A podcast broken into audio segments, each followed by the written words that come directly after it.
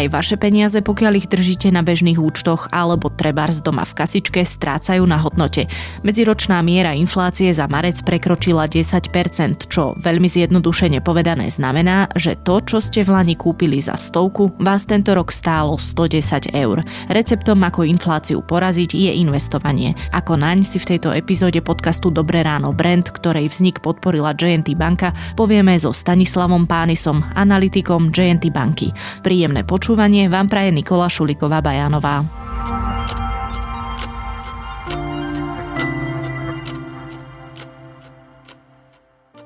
Pán Pánis, ideme sa rozprávať o investovaní, všeobecne ale najmä v časoch takejto veľkej inflácie, ako dnes hlásia centrálne banky a štatistické úrady.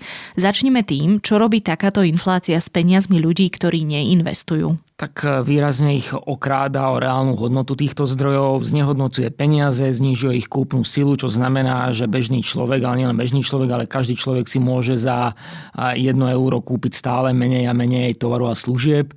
A inflácia v podstate znižuje reálnu hodnotu voľných zdrojov, ktoré sú nezamestnané, ktoré nie sú investované, ktoré ležia len tak bokom akoby na bežných účtoch, ale aj sporiacich účtoch, pretože úročenie je stále e, nulové a pravdepodobne dlho takto aj e, ostane a mimoriadne to bude boliť predovšetkým tých ľudí, ktorí majú vysoký podiel finančného majetku zaparkovaného práve v takýchto sporiacich produktoch alebo sporiacich e, riešeniach a medzi takýchto ľudí žiaľ patrí bežný Slovák.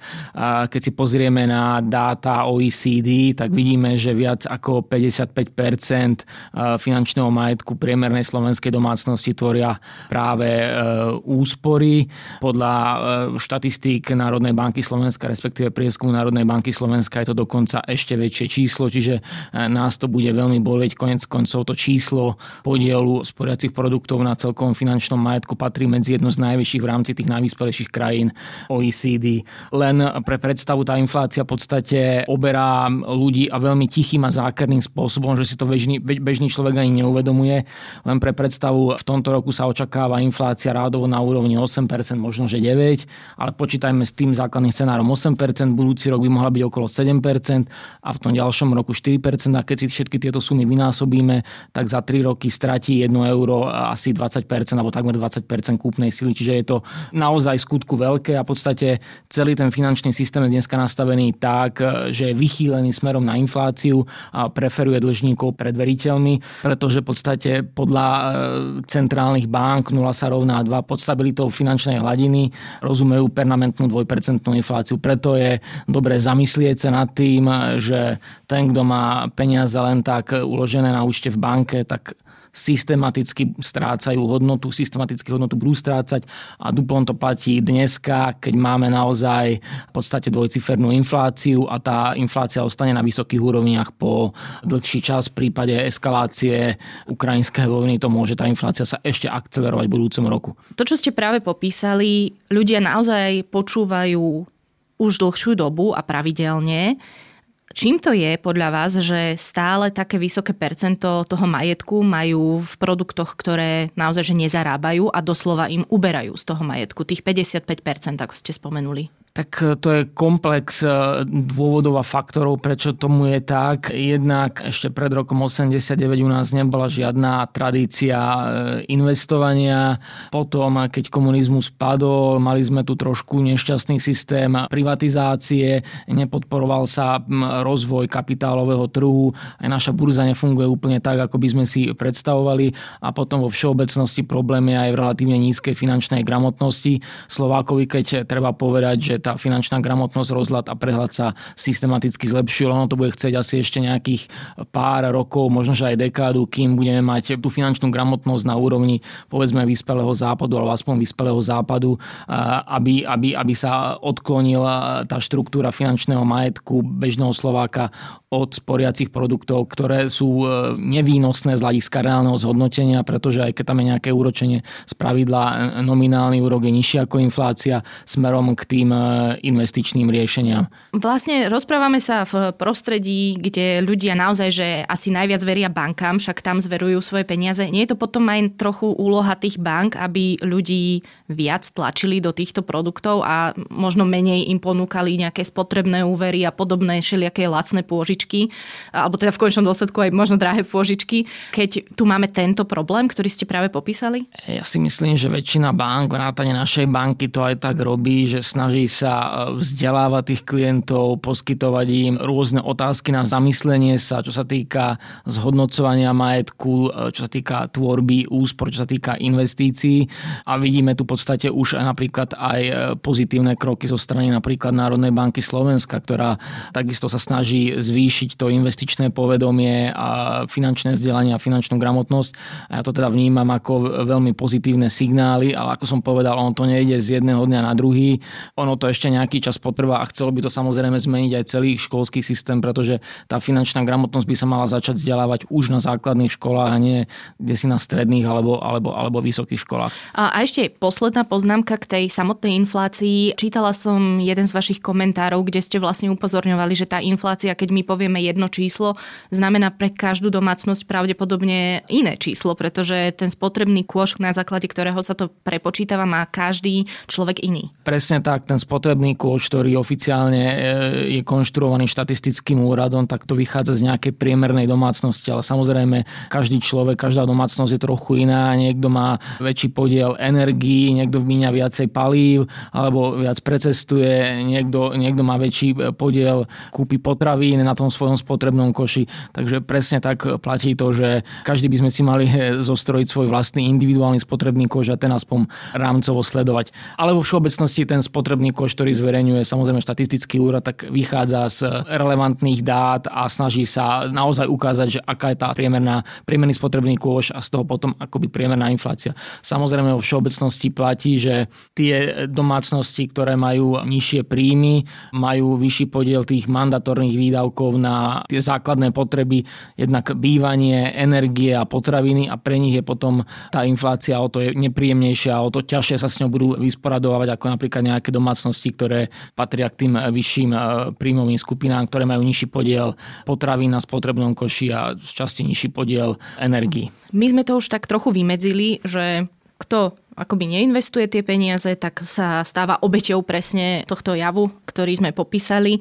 Takže najskôr začneme tým, či je investovanie tou najlepšou ochranou pred infláciou tak je to jednou z najlepších možností, pokiaľ teda bežný človek nechce nejakým spôsobom podnikať a špeciálne v sektore, ktorý má cenovú silu a vie preniesť tie vstupné náklady do cien tovarov a služieb, tak investovanie je asi ten najlepší krok, ako sa ochrániť e, pred infláciou, ako ochrániť svoj voľný kapitál pred reálnym znehodnocovaním. Pokiaľ máme takúto vysokú infláciu, je potrebné zamyslieť sa nad tým, aký mám finančný majetok, či nemám akoby moc priveľa vajíčok v jednom koši košíku a väčšina Slovákov to tak má, že tie peniaze ležia neproduktívne, nízko úročené alebo s nulovým úrokom na bežnom účte alebo aj na sporiacom účte a zamyslieť sa a otvoriť náruč e, tomu investovaniu, ktoré e, z dlhodobého hľadiska dokáže poraziť infláciu.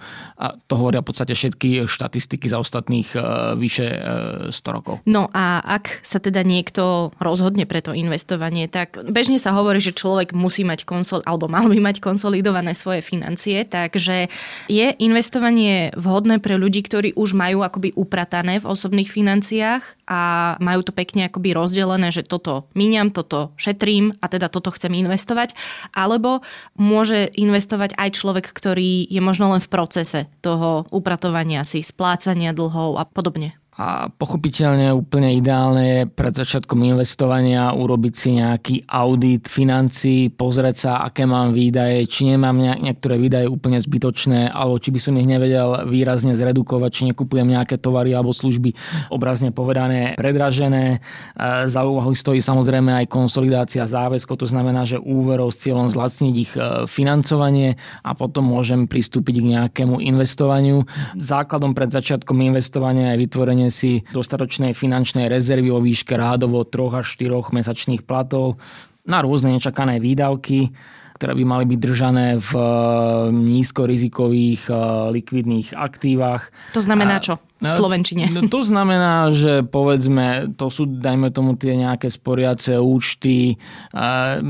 Čiže viem vyťahnuť bankomatom napríklad. Viem, viem vyťahnuť bankomatom, po prípade nejaké nízko rizikové štátne, v prípade e, podnikové dlhopisy. Potom, potom môžem e, začať e, sa zamýšľať nad investovaním a to je celý proces, pretože tam si na začiatku musím položiť akoby viacero otázok. Tú základnú otázku, čo je cieľ investovania, aký bude investičný horizont, horizont, aké mám očakávanie e, výnosnosti tejto investície. S tým súvisí samozrejme aj výška rizika, ktoré, ktoré som ochotný podstúpiť, potom aká by mala byť likvidita toho môjho investičného portfólia alebo konkrétne investície. A na základe toho potom môžem začať budovať nejaké investičné portfólio. Neexistuje univerzálna rada. Ponuka je široká, človek bez skúsenosti sa v nej naozaj ľahko stratí. Podľa mňa ani nemôžeme úplne ľuďom zazlievať. Ja viem, že teda rozprávali sme sa o tej finančnej gramotnosti, ale nemôžeme ľuďom úplne zazlievať všetkým, že nevedia rozdiel medzi typmi fondov a urobiť to správne rozhodnutie sa potom presúva vlastne na ľudí zo spoločnosti, či už správcovských, alebo teda z bank, alebo nejakých eh, individuálnych poradcov a podobne.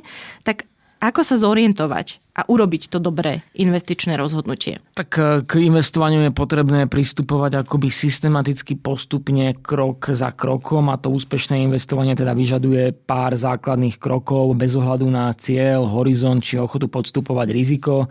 Ten prvý krok úplne je stanoviť si cieľ investovania, že prečo investujeme. Je to, investujem kvôli tomu, že chcem čoskoro si kúpiť nejaké auto, dovolenku, robím si úspory na to, aby som v lete mohol ísť na nejakú drahšiu dovolenku, alebo je to dlhodobé investovanie investovanie do vzdelania detí alebo je to investovanie na dôchodok a od tohto sa potom môžem odraziť, že pokiaľ viem, aký je cieľ investovania, už sa mi bude čertať aj aký mám investičný horizont, aké mám očakávanie zhodnotenia a podobne. Následne, keď mám stanovený nejaký cieľ investovania, môžem prejsť akoby druhému kroku a to je rozhodnutie o zložení portfólia ktoré umožňuje teda dosiahnutie stanoveného požadovaného výnosu pri nejakej akceptovateľnej alebo akceptovanej miere rizika. To je to, čo zarobím. Presne tak, to, čo zarobím per annum ročne sa väčšinou výnos e, reportuje, koľko v priemere ročne zarobím keď budem mať nejaký 30-ročný investičný horizont a viem, že v priemere ročne zarobím 7%, tak viem si zhruba spočítať, že koľko musím mesačne alebo pravidelne investovať,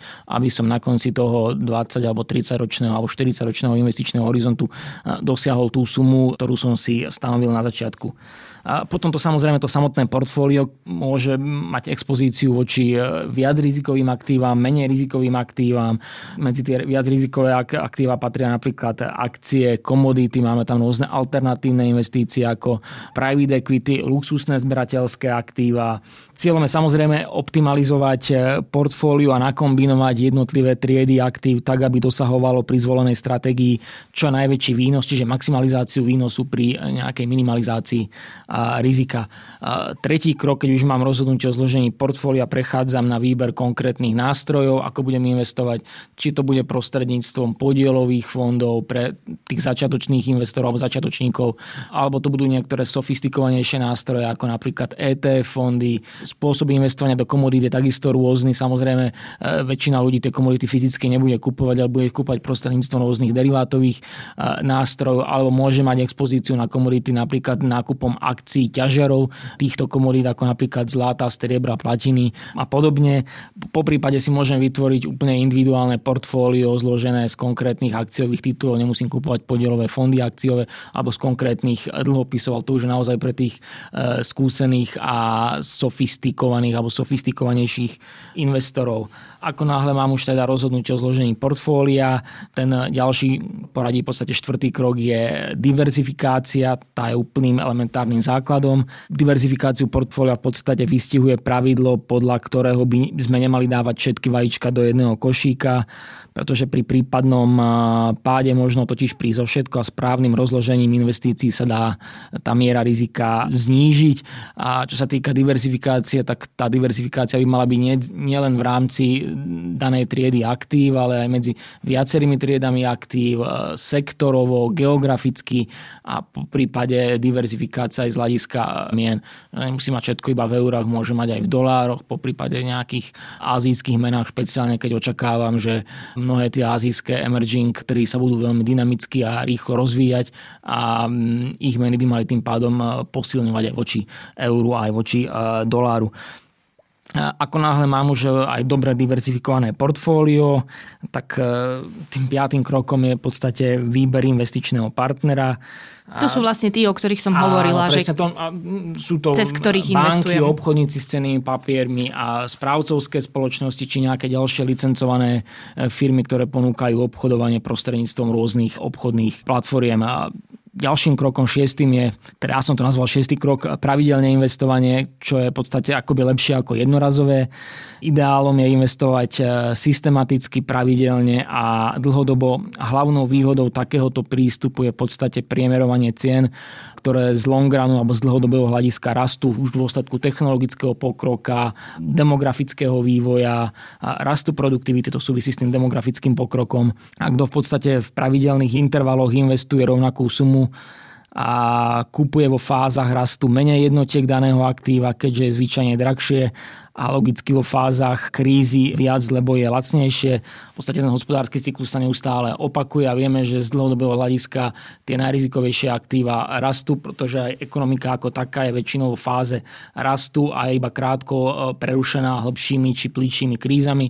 A to isté platí aj o tých akciách, ktoré sú najvhodnejšie pre dlhodobé investovanie, že akciový trh z dlhodobého hľadiska rastie, len z času na čas príde nejaká korekcia, ako napríklad počas pandémie, ako napríklad teraz počas Ukrajiny ukrajinskej krízy, mimochodom, ktorú už e, akcie na Wall Street e, pomerne rýchlo vymazali. Čiže z tých korekcií v prípade, že mám dlhodobý investičný horizont, si netreba robiť nejakú ťažkú hlavu, byť hlucho a slepo zainvestovaný, nenechať sa vyrušiť tou negativitou trhu rôznymi, rôznymi fámami o obrazne povedané konci sveta. Konec sveta nenastáva každé 2, 3, 4 alebo 5 rokov, keď príde ekonomická kríza. No, ono je to pomerne riadna kláda a úplne presne si predstavujem človeka, ktorý sa treba aj pohráva s tou myšlienkou začať investovať, ale presne, presne toto všetko ho vždycky odradí a ešte ku všetkému si vždycky prečítajú, že s investovaním je spojené aj riziko a nikto vám vlastne poriadne možno nič negarantuje, hej, že takýto môže byť názor, tak ešte pri tomto sa pristavme.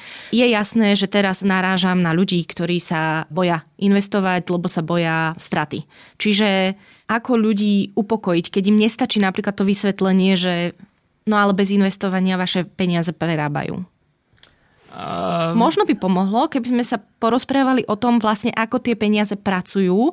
A povedzme si teraz v podielových fondoch, lebo to je ten najlepší produkt pre ľudí, ktorí sa s tým naozaj nechcú až tak veľmi zaoberať. A aj banky, aj, aj všetky finančné subjekty, podielové fondy predstavujú ako to najpohodlnejšie, čo človek môže vlastne so svojimi peniazmi urobiť. Presne, tak ja ešte na začiatok poviem, že neinvestovať znamená v podstate garantovanú stratu, pretože ako som povedal, tá inflácia bude tie voľné zdroje systematicky požierať. E, v dnešných časoch ich bude požierať veľmi rýchlo, v najbližších mesiacoch dvojciferným tempom.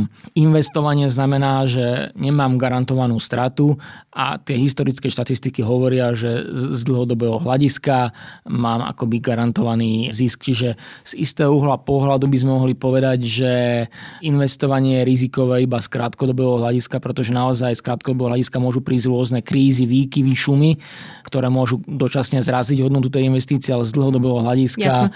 tie e, rizikové aktíva, ako napríklad akcie, ako napríklad podnikové dlhopisy, e, dokázali e, nielen držať krok s infláciou, ale ju systematicky a výrazne porážať. No a, a keď... toto, toto počúvajú ano. ľudia, čiže poďme si povedať, že vlastne... Mm, ako tie peniaze pracujú, že ako je možné, že keď sa naozaj ekonomike až tak nedarí, tak tie firmy, o ktorých napríklad hovoríte, alebo tie akcie, o ktorých hovoríte, dokážu držať krok a pracovať tak, aby človek neprerobil. Čo sa s nimi deje?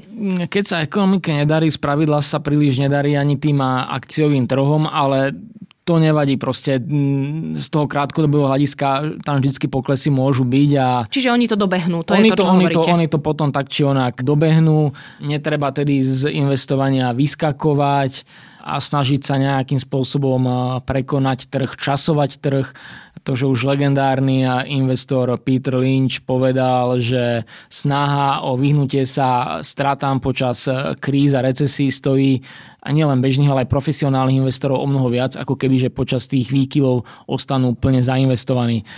Čiže dodržať investičný horizont, nepodliehať panike, byť trpezlivý, nevypredávať hneď pri prvej možnej korekcii, to je asi to, čo by som radil takým bežným začínajúcim investorom. Áno, on si ten človek, ten bežný investor povie, že dobre, tak ja vám teraz začnem posielať, že 100 eur mesačne a čo tie peniaze? Vy ich presuniete z nejakého účtu na nejaký iný účet alebo nakúpite cenné papiere? Čo, čo toto konkrétne myslím? A presne že... tak, pokiaľ bude niekto investovať eh, do podielového fondu alebo proste do nejakého investičného fondu, tak peniaze alebo kapitál v tom investičnom fonde spravuje nejaký portfólio manažér. Mal by to byť na slovo za tý odborník, ktorý ich bude investovať podľa toho, aká, aká je makroekonomická situácia, aj geopolitická situácia, aké kroky očakáva od centrálnych bank, aký očakáva ďalší vývoj ekonomiky, inflácie a podobne. A to je práve výhoda napríklad investovania s profesionálmi, že o zverené prostriedky sa stará teda portfólio manažer, ktorý pravidelne prispôsobuje to zloženie fondu aktuálnej a očakávanej situácii na trhoch a hľadá najlepšie investičné príležitosti vzhľadom na danú stratégiu, pretože každý portfólio manažer spravuje nejaký iný fond a každý ten iný fond je zameraný na niečo iné. Inak bude investovať odborník, ktorý spravuje dlhopisový fond, inak odborník, ktorý spravuje fond s nehnuteľnosťami a inak odborník, ktorý sa zameriava napríklad na technologické akcie. To sú tí ľudia, ktorí majú tých niekoľko monitorov pred ano. sebou a sledujú tú krivku? Áno, sledujú krivku, sledujú správy, čítajú rôzne analýzy, snažia sa predikovať, robiť si vlastné analýzy a pohľady na vývoj na finančných trhoch, ale presne to sú títo ľudia, títo, mm-hmm. títo typci. Oni majú prakticky zodpovednosť za to, kam tie peniaze idú, ale napríklad mňa môže trápiť, že nechcem nakupovať akcie ropných spoločností, že nechcem byť zainvestovaná v takomto fonde. Viem to ovplyvniť? A pochopiteľne dneska je na trhu veľmi veľa fondov, ktoré rešpektujú práve takéto environmentálne a spoločensky zodpovedné správanie. To tá známa skratka ESG a v podstate mnohé správcovské spoločnosti e, ponúkajú už len takéto fondy a žiadne iné ani v ponuke nemajú. A aj mnoho spoločností, ktoré sa úplne nehlásia k tým ESG princípom, tak už z etického hľadiska tak či onak nekupujú rôzne spoločnosti, ktoré ťažia uhlie, mnohé energetické firmy, výrobcov zbraní a jednoducho podobne. No a keď sa vrátime k bežným podielovým fondom, tak ešte tam sa pristavím pri jednej veci, alebo teda pri viacerých veciach, tak tam si povedzme, že od koľko sa tak oplatí do nich investovať, že či to naozaj môžu byť desiatky eur, alebo to je opäť veľmi individuálne a môžete do toho dať e, aj viac peňazí a a ja si myslím, že oplatí sa to naozaj každému, kto už dosiahne tú minimálnu sumu pre vstup alebo minimálnu investičnú sumu. To znamená, že to je naozaj o tých 10 alebo 20 mm. eur. Netreba čakať, kým bude mať 1000 alebo 2000 alebo 5000 eur. Pokiaľ mám voľné zdroje, špeciálne pri e, súčasných úrovniach inflácie, mal by som ich okamžite investovať. No ale oni tie peniaze idú presne aj do spoločnosti potom ako Tesla, Facebook, ale vy ste napríklad v rozhovore pre kolegu Jozefa Tvardzika z magazínu Index povedali, že tieto firmy majú že až neprimerané nadhodnotenie že tá hodnota nie je normálna. Nehrozí tam potom nejaký krach, alebo teda nie je to bublina, veď to sa samozrejme rozoberá dlhodobo, že nie je toto potom to najrizikovejšie, že my sa spoliehame na to, ako oni rastú, ale pritom zároveň hovoríme, že ten rast je nadpozemský tam treba rozlišovať niekoľko vecí. Pokiaľ investujete do indexov, čiže snažíte sa kopírovať trh, tak áno, potom kupujete aj tie firmy, ktoré doteraz najrychlejšie rástli, ktoré vám samozrejme posúvajú zhodnotenie investícií, ale samozrejme s tým rizikom, že mnohé tie firmy sú valuačne veľmi drahé, bohaté a tie valuácie sú až nezmyselne vysoké. Pokiaľ investujete cez podielový fond, tak je na rozhodnutí toho portfólio manažéra, či túto firmu nakúpi, či tam vidí nejaké zdravé fundamenty, dobrý pomer rizika výnosu alebo nie. Ten portfólio manažer sa môže slobodne rozhodnúť, on nemusí kopírovať presne index, on si môže vytvoriť vlastné portfólio, ktorému verí a tým pádom sa môže vyhnúť napríklad takýmto nadhodnoteným firmám. A na druhej strane nemusí sa, môže do nich investovať a keď je dostatočne bystrý, tak sa potom, keď tá cena sa vyšvihne mimo nejakých príčetných úrovní, tak môže z toho vyskočiť a takto zhodnotiť kapitál. A to už potom potom e, sa dostávame do úrovne, že či sú tie fondy spravované aktívne alebo pasívne, či kopírujú indexy alebo nekopírujú indexy. Čiže je to trošku širší e, okruh faktorov, ktoré, ktoré potom následne ovplyvňujú spôsob investovania, zhodnotenie rizika, ktoré sú späté s tou ktorou investíciou. A hlavne teda Tesla asi nie je firma, ktorej hrozí krach. To zase nebol asi najlepší príklad, ale... Uh... Zatiaľ nie.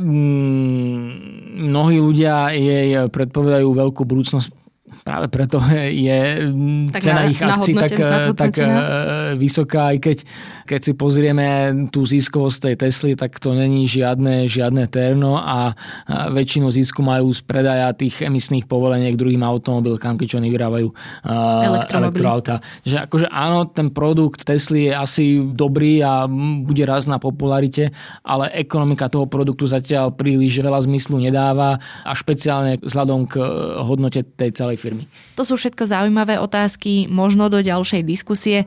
Ďakujem za váš čas a za rozhovor. Rozprávala som sa so Stanislavom Pánisom, analytikom JNT banky. Ďakujem za pozvanie.